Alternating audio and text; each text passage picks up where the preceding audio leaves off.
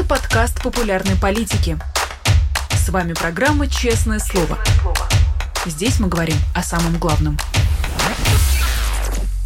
17 часов московское время. Всем здравствуйте. Вы смотрите YouTube-канал «Популярная политика», программу «Честное слово». Меня зовут Нино Расибашвили. Я рада всех приветствовать. Рада начать очередную неделю на рабочем месте. И рада приветствовать нашего гостя. Это Сергей Смирнов, главный редактор «Медиазоны», который очень подозрительно меня смотрит почему-то. Не знаю почему. Напишите в чате, как вам кажется, какой настрой у Сергея сейчас. И что бы вы хотели у него узнать, что более важно, присылайте, пожалуйста, свои вопросы Сергею Смирнову. И вообще пишите в чат, что вы думаете о происходящем. Ну и не забудьте, пожалуйста, поставить лайк. Сергей, привет. Привет. На «Медиазоне» главная новость посвящена девочке, пятикласснице. Ее семью поставили на учет за то, что она пропускала разговоры о важном. Ты, как бывший школьный учитель, как можешь прокомментировать эту историю? Ну, на мой взгляд, абсолютно чудовищная история. Вообще всем рекомендую заглянуть в эту заметку, в эту статью. Если кратко, суть следующая.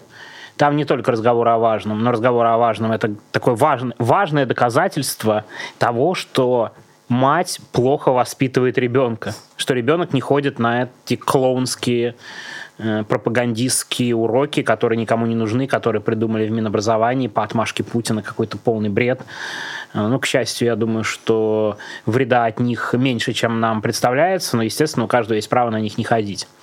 А еще у нее был спор в школьном чате по поводу того, клоун Зеленский или нет. Знаешь, все обсуждают пятиклассники в 2022 году, еще было в прошлом году. И третье, у нее на аватарке было изображение, да, Святой Марии с джавелином, вот это вот украинское. Мне кажется, очень хорошо для пятого класса. И вот по совокупности за эти страшные правонарушения на 10-летнюю девочку протокол они не могут составить. Странно, кстати, я думаю, они страдают. Пора вводить какие-то новые правила. Че, Госдума молчит, еще не собралась по поводу девочки 10-летней, чтобы расширить ответственность административную за дискредитацию власти до 10 лет, я не знаю. Че, Клишес молчит, наш главный законник якобы в своем телеграм-канале и во всех других нехороших вещах. Но сам факт этой истории, сама эта история абсолютно чудовищна. Ну, то есть реально девочку поставили на учет, мать проверяют на соответствие, да, родительских прав. Пришли к ней буквально с осмотром помещения из полиции, хотя им не имели вообще никакого права на это, ну и так далее. Абсолютно история беззакония и история... То есть нормальное поведение, а нормальное поведение — это, конечно, не ходить на эти помоечные уроки, конечно же, отвечать нормально, что думаешь в школьном чате, оно воспринимается как отклонение, ну, как девиантное поведение. Это, конечно, с ног на голову все переворачивает, и это, конечно, ужасно бесит меня, в том числе как бывшего учителя, потому что, ну, это просто там отвратительно выступили, особенно директор школы, естественно, единоросска, разумеется, муниципальная депутатка, написавшая заяву, да, донос самый настоящий. И на суде чудовищно выступила классная руководительница. Из серии «Разговоры о важном — это так важно, это наш президент». Я уверен, что она просила, чтобы с большой буквы вот воспринимали ее слова в суде. «Президент Владимир Владимирович Путин распорядился вести эти уроки».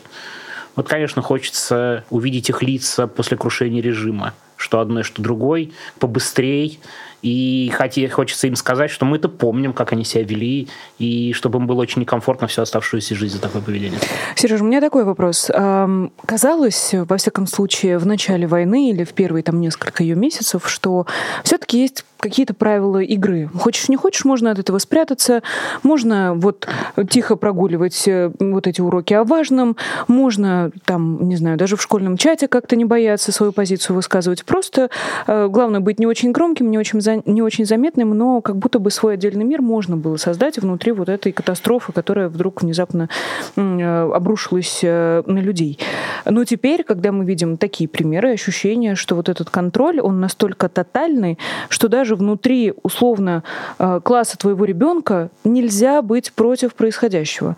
Как тебе кажется, вот это вот ползучее наступление войны, может ли сделать ее действительно тотальной и сделать так, чтобы невозможно было от нее спрятаться и можно было быть только за и ни в коем случае не против? Ну, мне кажется, все-таки, да, вот мы говорим об одном примере, при этом я почти уверен, что сейчас даже кто-то из нас слушает и смотрит и такие, ну, у нас-то все нормально в школе. И на эти разговоры мы, конечно, не ходим. И дети у нас говорят, что думают, и никто никого не сдает. Ну, то есть тут действительно довольно много, мне кажется, зависит от учителей, от родителей других. Ну, серьезно, я уверен, что есть случаи вполне нормальные, вполне позитивные с точки зрения тотальной войны. Но это же логично. Если у тебя неудачи на фронте, а у России сплошные неудачи на фронте за последнее время, ну, то есть взятие Солидара с таким количеством жертв, это вряд ли можно назвать крупным успехом, да? А так с лета нет никаких особых успехов. Значит, кто виноват в этом? Внутренние враги. Значит, плохо мы боремся с внутренними врагами. Ну, то есть по мере нарастания проблем, то, естественно, репрессии будут увеличиваться. Но просто по-другому не бывает. Да, и поэтому контроля будет больше, к большому сожалению. Другое дело, что тотальной войной не станет, но до этого, мне кажется, да, для этого достаточно посмотреть на всех этих пропагандистов безумных, которые непрерывно ноют, по-моему, нон-стоп. Они, мне кажется, не спят, а 24 часа в сутки ноют о том, что почему-то у нас народ не хочет перестраиваться и принимать вот новые реалии и полностью посвятить себя войне и победе. Как-то не спешит. Да, поэтому, мне кажется, это вряд ли возможно, но вопрос в том, что ресурсов достаточно у государства для реализации опыта репрессий тоже достаточно. Очень много правоохранительных органов, которые заняты абсолютно ничем. Эти дармоеды, да, только могут оформлять протоколы на маму десятилетней девочки. И этих дармоедов миллионы, надо понимать. Да, огромные расходы бюджета, прежде всего, на них и на войну идут. Поэтому ничего хорошего тут ждать не приходится.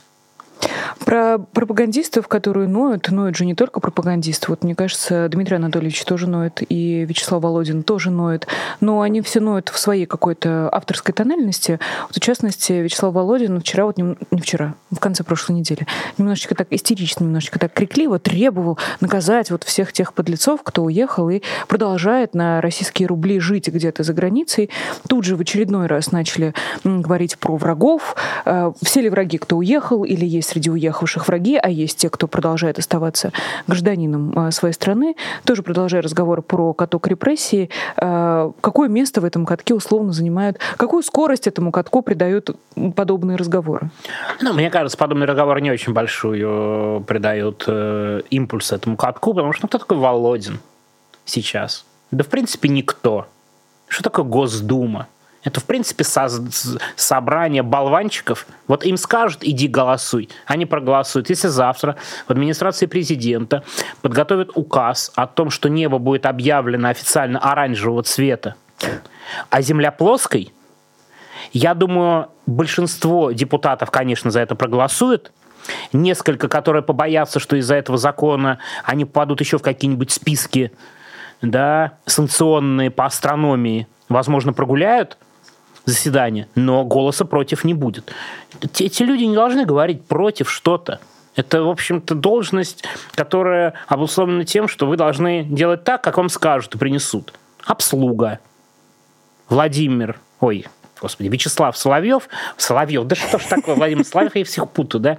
Вячеслав Володин командует обслугой, ну и сам, конечно, такая же обслуга, и он хочет, посмотрите, какой я активный, посмотрите на меня, обратите, я еще хочу оставаться неким политиком. Но, кстати, в этом отношении политиками оставаться никто сейчас не должен. Это очень заметно, между прочим, по поведению Дмитрия Анатольевича Медведева, который, мне кажется, последний год изображает из себя буйно помешанного или уже стал буйно помешанным. Посмотрите, разницы в этом нет абсолютно никакой, потому что мы просто видим, во что он превратился, какая-то карикатура, и, конечно, к серьезному принятию решения это не имеет никакого отношения. Но тогда к еще одному человеку, я думаю, самое время перейти и вернуться в очередной раз к причинам всего, что происходит в России, к причинам провала, очевидно, задуманная специально военная операция, по факту полномасштабная война, обернулась для Владимира Путина провалом. К сожалению, этот провал продолжает утягивать куда-то в ад жизни сотен тысяч людей, но тем не менее. Вот Медведчук заговорил, причем заговорил в таком очень серьезном жанре, очень представительском. Написал колонку, прямо вот как самая настоящая российская элита. У нас обычно Патрушев баловался колонками, иногда Медведев пописывал всякие разные издания. А тут еще и Медведчук. Может быть, сразу после Медведева надо его в этих изданиях публиковать. Тоже, если можно, напомни ты, чтобы я не пересказывала эту статью для наших зрителей, кто пропустил. И зачем? Зачем это все происходит? Ну, честно говоря, тут довольно трудно говорить зачем. Давайте я расскажу, что я дочитал эту статью до конца. Мне кажется, это единственная характеристика этой статьи. Стоит лайка, друзья, под этой трансляцией. Я вижу, что смотрит нас больше, чем тех, кто нажал палец вверх. Нажмите, пожалуйста, вам же это не сложно, мы все про вас знаем. Сережа, продолжай. Нажмите, если вы не Медведчук и не писали этой статьи. Ну, там просто какое-то собрание, очередное собрание баек из гаража. Ну, как бы байки из гаража. Вот очередной дед пытается присоединиться. Как это? Приехал, вот в гараже собрались мужики. Слушай, а у меня приехал кум из другого города. Заходи к нам, расскажи, что там у вас в городе. Это реально разговор на таком уровне. Вот абсолютно. Несколько раз он употребляет, мне очень понравилось, он несколько раз Медведчук, ну мы в кавычки берем Медведчук, конечно, я сомневаюсь, что это он писал, подписали просто эту колонку его именем, а он несколько раз употребляет любимое путинское выражение в статье «Антироссия». Антироссия. Они вот пытаются какую-то идеологию подвести, что вот нынешняя Украина – это антироссия. Не знаю, что у них там в воспаленном голове происходит, но вот это они термин налево и направо используют. Ну, к счастью, они уже старенькие. Я надеюсь, уже из-за своего состояния они скоро эти термины начнут забывать, поскольку эти термины явно не приживутся. Они абсолютно мертвые и ничего не обозначающие. Ну, не читайте колонку, ничего там не узнаете, абсолютные клише.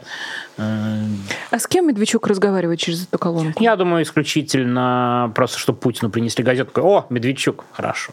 Больше, в принципе, никаких других абсолютно никаких причин для этой статьи нет. Угу. Я-то прочитал, я просто как бы, я думал, я даже... Отдельная тема. Даже в Твиттере спросил, хотите пересказ статьи Медведчука? Я вообще думал, сейчас не скажут все, давай, все, не-не-не, не надо. А я уже прочитал, думаю, что я как-то впустую прочитал. Так же я сегодня сижу и жалею. Кому бы что-то нехорошее сделать из-за того, что мне пришлось прочитать статью Медведчука. А Патрушева ты читал? Да, и Патрушева я читал. Патрушева я очень люблю наблюдать, потому что, мне кажется, это довольно важное занятие наблюдать за Патрушем. Ну, начнем с того, что никаких новых идей у него не появляется вообще уже лет 10. В целом он говорит об одном и том же. Ну, то есть ничего не меняется. Мне кажется, вот если, не знаю, там с неба упадет метеорит и придавит абсолютно всех, первым из-под метеорита выберется Николай Платонович Патрушев и начнет говорить свою несусветную чушь, которую он постоянно говорит про распад Запада, про семейный какой-то кризис, про общие ценности, что Россия тут такой остров в бушующей вселенной хаоса. Невозможно абсолютно читать нормальному человеку. Ну, просто интересно, что творится в голове людей, которые развязали эту чудовищную войну и которые убивают каждый день людей, наносят чудовищные удары, как 2 дня назад в Днепре. Ну, в общем, попытка показаться буйными сумасшедшими, к которым должны прийти вообще люди, которые вроде должны читать эти интервью, эти заметки, конечно, на фоне того, что они делают, выглядит абсолютно чудовищно. К вопросу о буйных сумасшедших есть такое ощущение, что если смотреть на внешний слой, создается ощущение, что Россия это уже вот, знаешь, какое-то абсолютно замурованное, абсолютно спаянное, вот без единой щелочки, куда мог бы проступать свежий воздух, конструкция, что вот сверху абсолютное какое-то представление ненормальное, нездоровое, и внутри содержание такое же. Но тут внезапно, начиная с прошлой недели, когда вдруг появилось письмо врачей в поддержку Алексея Навального, продолжая сегодня письмом адвокатов и тоже в поддержку Алексея Навального, все эти письма, все эти обращения, они должны опровергнуть опровергнуть тезис, что в России не осталось ничего, кроме вот этого весьма специфического представления о мироустройстве, которое нам транслирует Патрушев, Медведчук и так далее, и так далее. Вот тоже можешь ли ты уже, имея два этих кейса на руках, сказать, что в России, очевидно, возникает какая-то тенденция, или вдруг профессиональные сообщества начинают наконец-то поднимать головы и говорить четко, внятно, требую соблюдения там, не знаю, прав пациента, если мы говорим про врачей, и Конституции, если мы говорим про письмо адвокату? Знаешь, я начну с того, что я сейчас сказала про буйну сумасшедших. И давай. Ты вот говорила долго, я думаю, все-таки я так плохо выразился, обижаю реально больных людей, сравнивая с этими маньяками. Да, вот надо как-то выделять. Я хочу все-таки, эйблизм мы не поддерживаем. Нет, не то, что не поддерживаем, это скорее такое устойчивое выражение, неаккуратно употребленное. Конечно, эти люди, в общем, не имеют отношения никакого, и я стараюсь не использовать такой риторики. Я вот сейчас, знаешь, сидел и думал, как бы извиниться за эту неправильную риторику про них. Что касается писем, вот не хочется расстраивать, но давайте смотреть правде в глаза. Я же видел комментарии внутри адвокатского сообщества. Очень мало пока подписавшихся, и неактивно люди подписываются, и это явно меньше, чем подписалось несколько лет назад, когда, были письма сообществ, очень большие, прям куча было писем сообществ. И неоднократно они были и про отравление Алексея Навального, и про митинги, и про требования остановить репрессии. Надо честно признать, групп профессиональных становится все меньше, готовых честно, откровенно и прямо выступать. Врачи молодцы, безусловно, но, мне кажется, даже врачей раньше было больше. Люди начинают бояться. Изменились условия. Раньше сегодняшний один врач, мне кажется, равняется 10 врачам из прошлого. Это правда. Да. Но если мы говорим про общество как раз по этим письмам видно, что оно запугано. Люди боятся подписываться, боятся лишиться карьеры. Я вполне понимаю, почему это происходит. И, я просто к тому, что... говорить о том, что вот это прям реакция, и она будет нарастать, я бы не стал. Как раз, к сожалению, скорее такое отчаяние. Врачи молодцы, они выступают. У врачей тут выигрышная позиция. Все равно они выступают с точки зрения здоровья, и довольно трудно осудить, что они требуют, здоровья. Адвокаты более осторожно выступают, хотя у них тоже позиция неплохая. А остальным прям вообще тяжело. Прям сложно выступать. Но это мы просто должны понять, потому что репрессии, люди боятся, огромные сроки, лишиться всего, кто остался в России, кто продолжает работать, это значит лишиться средств к существованию потенциально. Конечно, это очень большие риски с этим связаны. Это можно вспомнить. Я хочу напомнить, что у нас вообще в истории-то было такое. Письма советской интеллигенции в 60-х годах в поддержку, там осужденных, тоже были. И тоже кто-то подписывал, кто-то нет. Кто-то был смелый, подписывал, кто-то говорил, слушайте, извините, все-таки я побаиваюсь. Так что уровень репрессий очень высокий. Все действительно закупорено. Очень много сил тратится на репрессии государства. И тут, мне кажется, наивно ждать, что вдруг раз, и все это сметется в какой-то момент. И я боюсь... Мы улавливаем. Просто я понимаю, что на фоне войны хочется улавливать любые какие-то колебания. Все-таки это необычно. Это не... Знаешь, интересно. Это вообще-то обычно, в том-то вся история. За последние 10 месяцев это уже является таким, приветом из прошлого, из далекого прошлого, когда вроде как были какие-то правила. Абсолютно. Так. Абсолютно. Это действительно кажется... чем-то удивительным для сегодняшнего времени. Но, к сожалению, я боюсь, это как называется, репрессии нарастают, и групп подписавшихся и готовых что-то делать становится меньше, и мы сейчас просто видим одну из попыток, это все обозначить. Может быть, я ошибаюсь, надеюсь, что я ошибаюсь, но у меня нет какого-то оптимизма по этому поводу. Тогда, знаешь, все равно хочется понять, я понимаю, что не будет никаких позитивных прогнозов от Сергея Смирнова, с другой стороны, когда они у него были.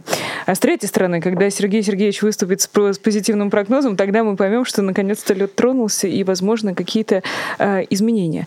Тоже интересно, знаешь, с одной стороны, мы с тобой обсуждаем репрессии, запуганность, общее чувство страха, история с пятиклассницей, чью семью поставили на учет. А с другой стороны, прилетает ракета в жилой подъезд. погребает под собой десятки людей, и вот уже на десятки те же идет количество жертв, погибших людей, которые жили в этом подъезде абсолютно мирном, выходной, все люди дома, и вот прилетает российская ракета. С одной стороны у нас видео кухни, да, которая осталась висеть где-то в воздухе, в пространстве, просто вот снесло одну стену, а с другой стороны мы все понимаем, всем все страшно. Вот тоже, если что-то на стыке этих двух миров, что вот может, не знаю, заставить эти миры... Так. Я очень хорошо понимаю, да, и обращение Зеленского эмоционально, и вот то, что вы молчите. Но тут есть, мне кажется, важная составляющая. Я не сомневаюсь, что в России миллионы людей против войны, и вот прям против войны. Но это опросы показывают, даже их опросы, да. И я уверен, что много людей хотели бы выразить там сочувствие, сопереживание. Но вот в чем сложность, мне кажется, это очень важно. Люди не видят смысла таких действий. А вот, это исключительно моральная история лично про себя. На это готовы буквально единицы. Вообще-то люди, если совершают какой-то шаг, и важный шаг, они часто хотят видеть и надеяться на какой-то результат. Власти, максимально репрессируя всех как могут, все годы, которые я помню, власть никогда практически не шла ни на какие уступки. Ни в чем. То есть можно найти исключения, их по пальцам можно пересчитать. Должно создаться ощущение абсолютной бесперспективности и безнадежности.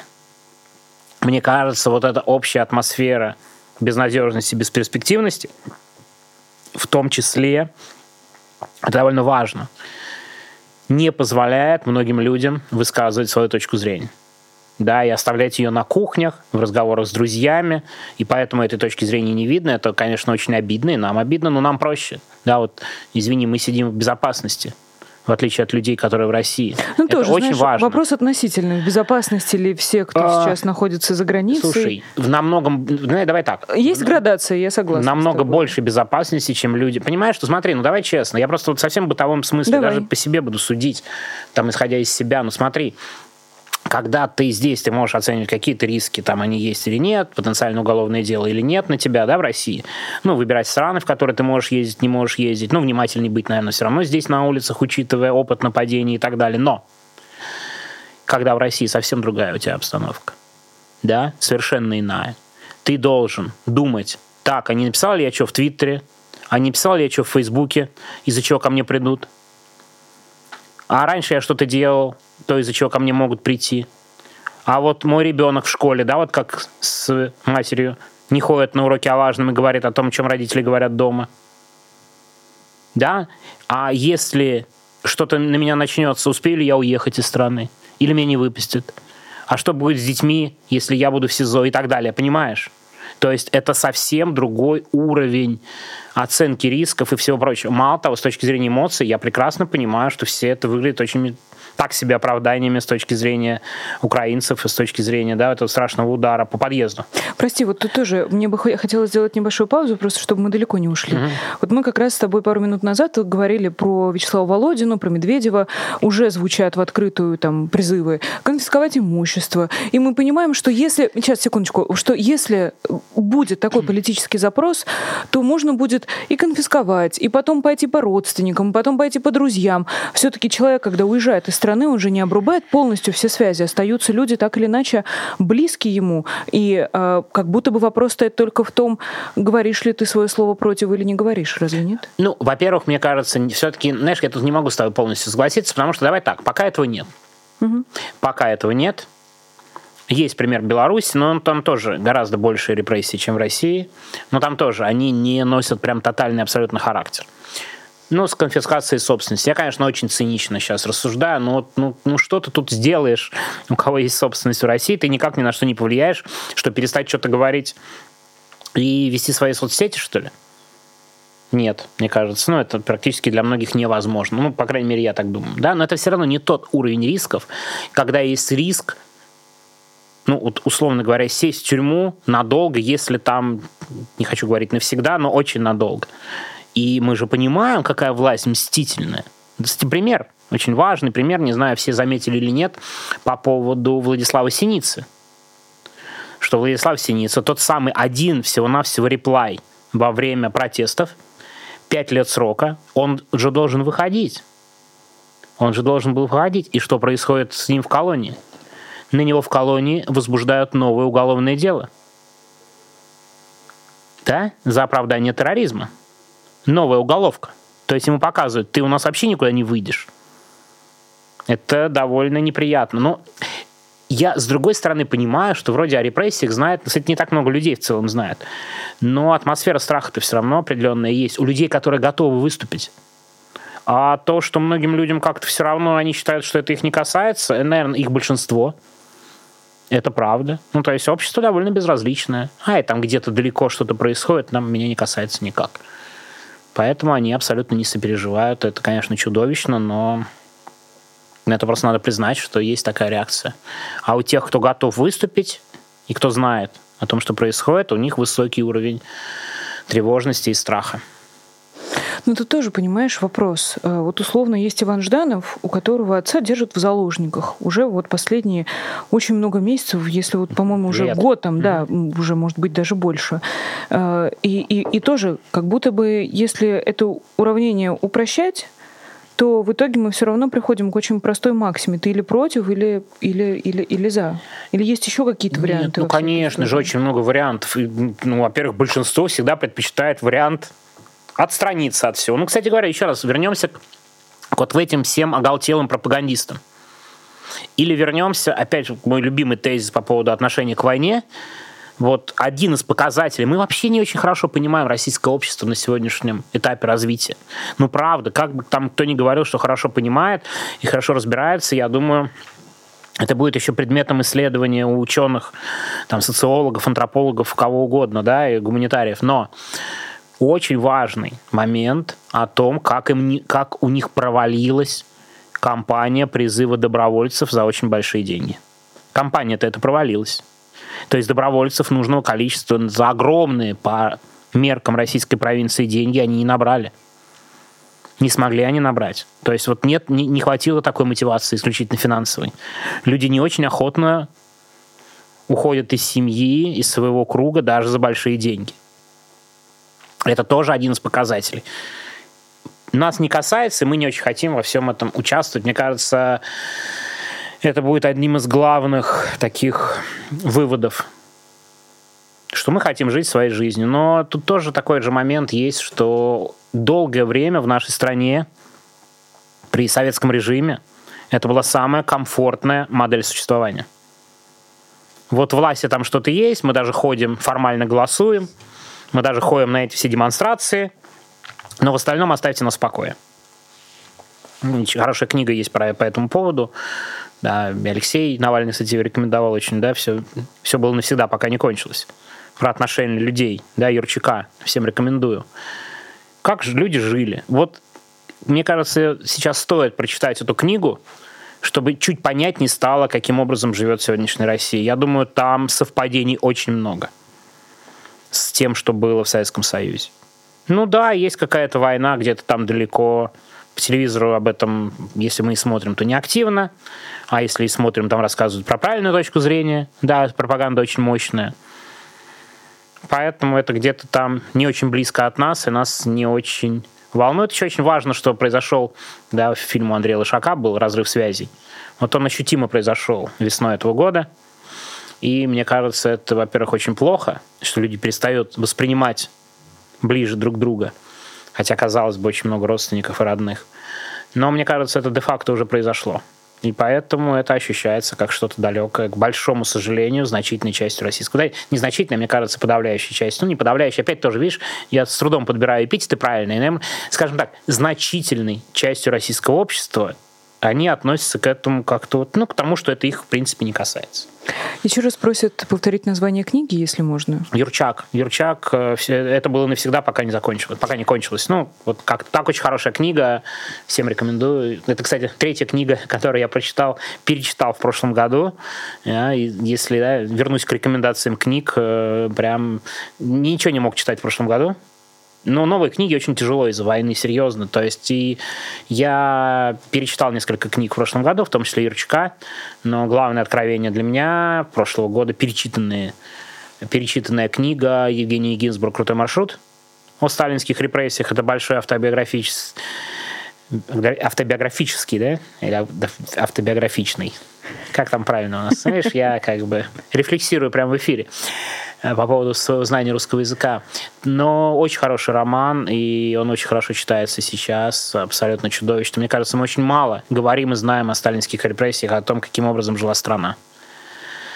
Десятилетия.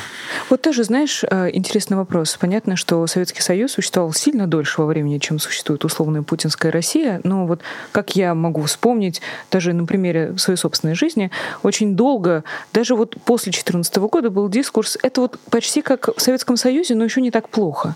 Сейчас вдруг внезапно оказывается, что сильно хуже в некоторых местах. И ты, как историк, можешь ли ответить мне на вопрос, когда было хорошо условно в путинской России или в позднем Советском Союзе? Мне кажется, вообще большая трагедия России, что здесь никогда долго не было хорошо, ни при каком режиме. Понимаешь, очень большая проблема страны, что те, кто пытался улучшить жизнь, боролся за права, попадали под репрессии государства и в 19 веке, и в 20 веке, и попадают в 21 веке. И нам, конечно, нужен глобальный пересмотр истории нашей страны с отказом от изучения всех этих нужных завоевательных войн героических и централизации власти вот этим вот отвратительным, да, как-то объединение земель вокруг Москвы. При этом умолчание других войн, которые были. Да, у нас же в истории была столетняя война своя, в истории России. И что же у нас была за столетняя война в истории России? Это была война с чукчами. На Чукотке столетняя завоевательная война, столетняя. Да, то есть у нас все как у людей. Должна быть своя столетняя война. Она была. Да, русско-чукотская война 100 лет. 100 лет. С захватами заложников и со всем прочим. То есть нужные войны. Или там, ладно, там давняя война. Много ли у нас рассказывается о войне с Финляндией и ее итогам? Посвящено страниц в учебнике истории, да, абсолютно позорной и бездарной войне. Очень мало. Но вот, тем не менее, эта история. Мы великие, вот всех объединили. Да, вот эта вот чушь, которая лезет из голов вот этих вот безумцев. Опять слово «безумцы» не буду, постараюсь не употреблять. Этих не очень хороших людей, что Россия никогда не проигрывала, но это просто абсолютное невежество.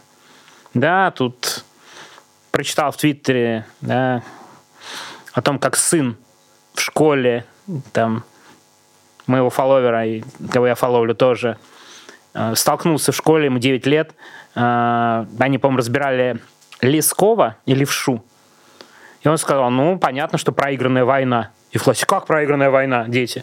Россия никогда никому не проигрывала. Откуда вот это в голове? Конечно, историю надо по-другому вообще нашу всю пересматривать с этими поражениями в войне, с этими забытыми войнами, которые мы не хотим, с этими выступлениями народными, в том числе в Советском Союзе против действующей власти. Вот эти завоевания куда-нибудь отодвинуть, куда-нибудь очень далеко, потому что, мне кажется, реваншизм и прочие отвратительные штуки, они в том числе начинают формироваться на этих уроках о важном, которые, кстати, являются еще и неправдой. Что очень важно, вот это, что очень действительно важно, да, что вот Россия никогда не проигрывала в войнах, это просто полного невежественного человека выдает. Человек, который вообще ничего не знает. Какая история? Иди в гараж вон, в облу бей сильнее об скамейку, чтобы она мягче была. Народная мудрость. Ну, правда, но это же просто какая-то катастрофа в головах.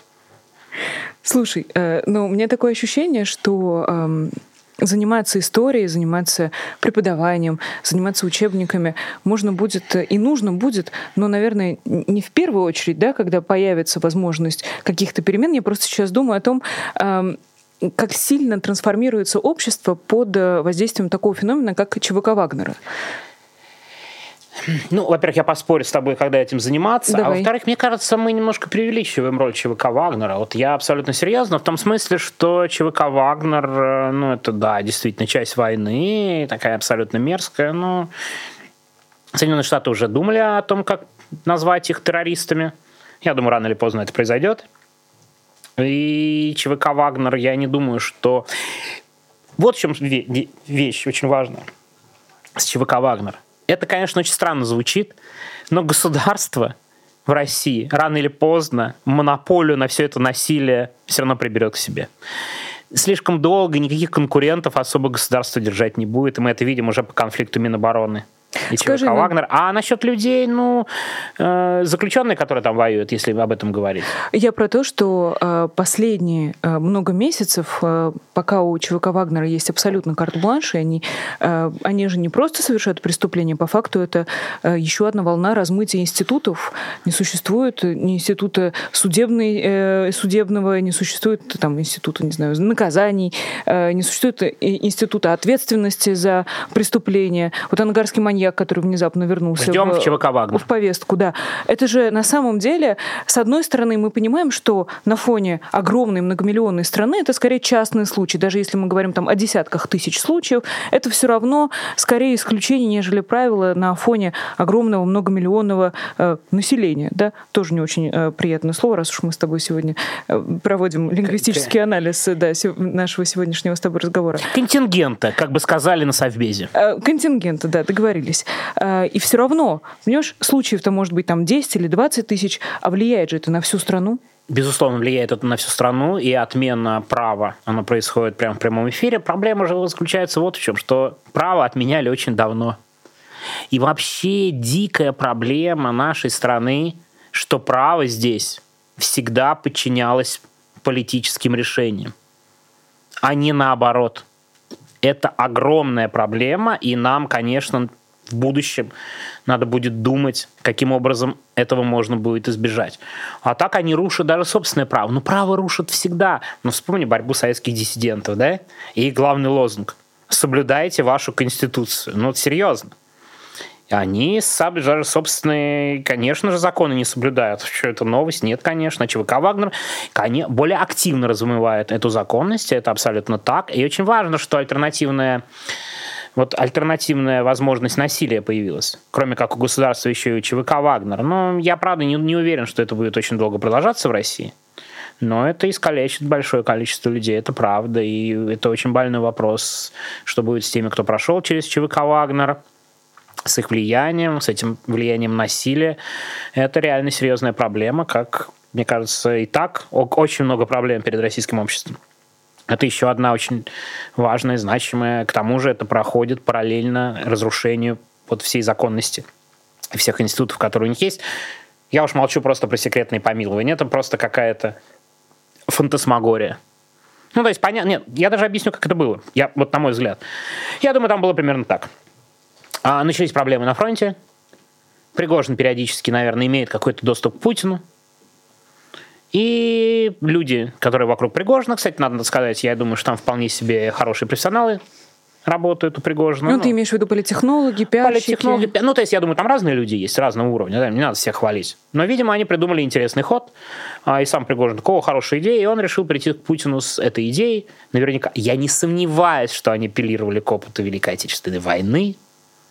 Заключенные, у нас есть ресурс. И я уверен, там была такая встреча. Ну что, давай, делай. Было примерно сказано. Как это может быть по закону? Что это может быть по закону? Ну, конечно, они это не обсуждали на встрече. Хорошая идея, хорошая, давай так сделаем. Все. И уже под это начинают подводить законы. Это очень важно, что так происходит часто. Но достаточно посмотреть на Александра Ивановича Бастрыкина. Что-то куда-то он пропал, тревожусь. Все ли нормально на подводной лодке? Дело надо на Артура Смолянинова, как хотите. И ушел. Следователи такие листают. Уголовный кодекс, я думаю, его перевернули уже 10 раз. Какую бы статью ему вменить? Может быть, уже давно придумали, и надо бы отчитаться, но я боюсь, что с подводной лодки выхода пока нет, пока еще не всплыла подводная лодка в главе с Александром Ивановичем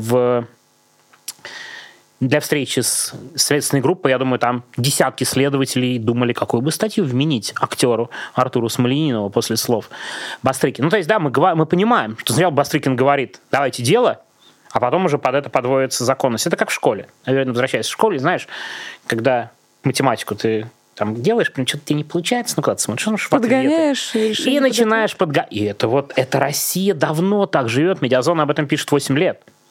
Про подгонку вот этих решений. Но это, ну ладно, 8 лет, это, я боюсь, всю историю России так было. Ну, знаешь, есть очень такая, опять же, ну, не миф, но есть важная история про освободителя Александра II, очень важного царя, действительно, который провел самые главные в истории России преобразования, очень важно, очень круто, очень хорошо.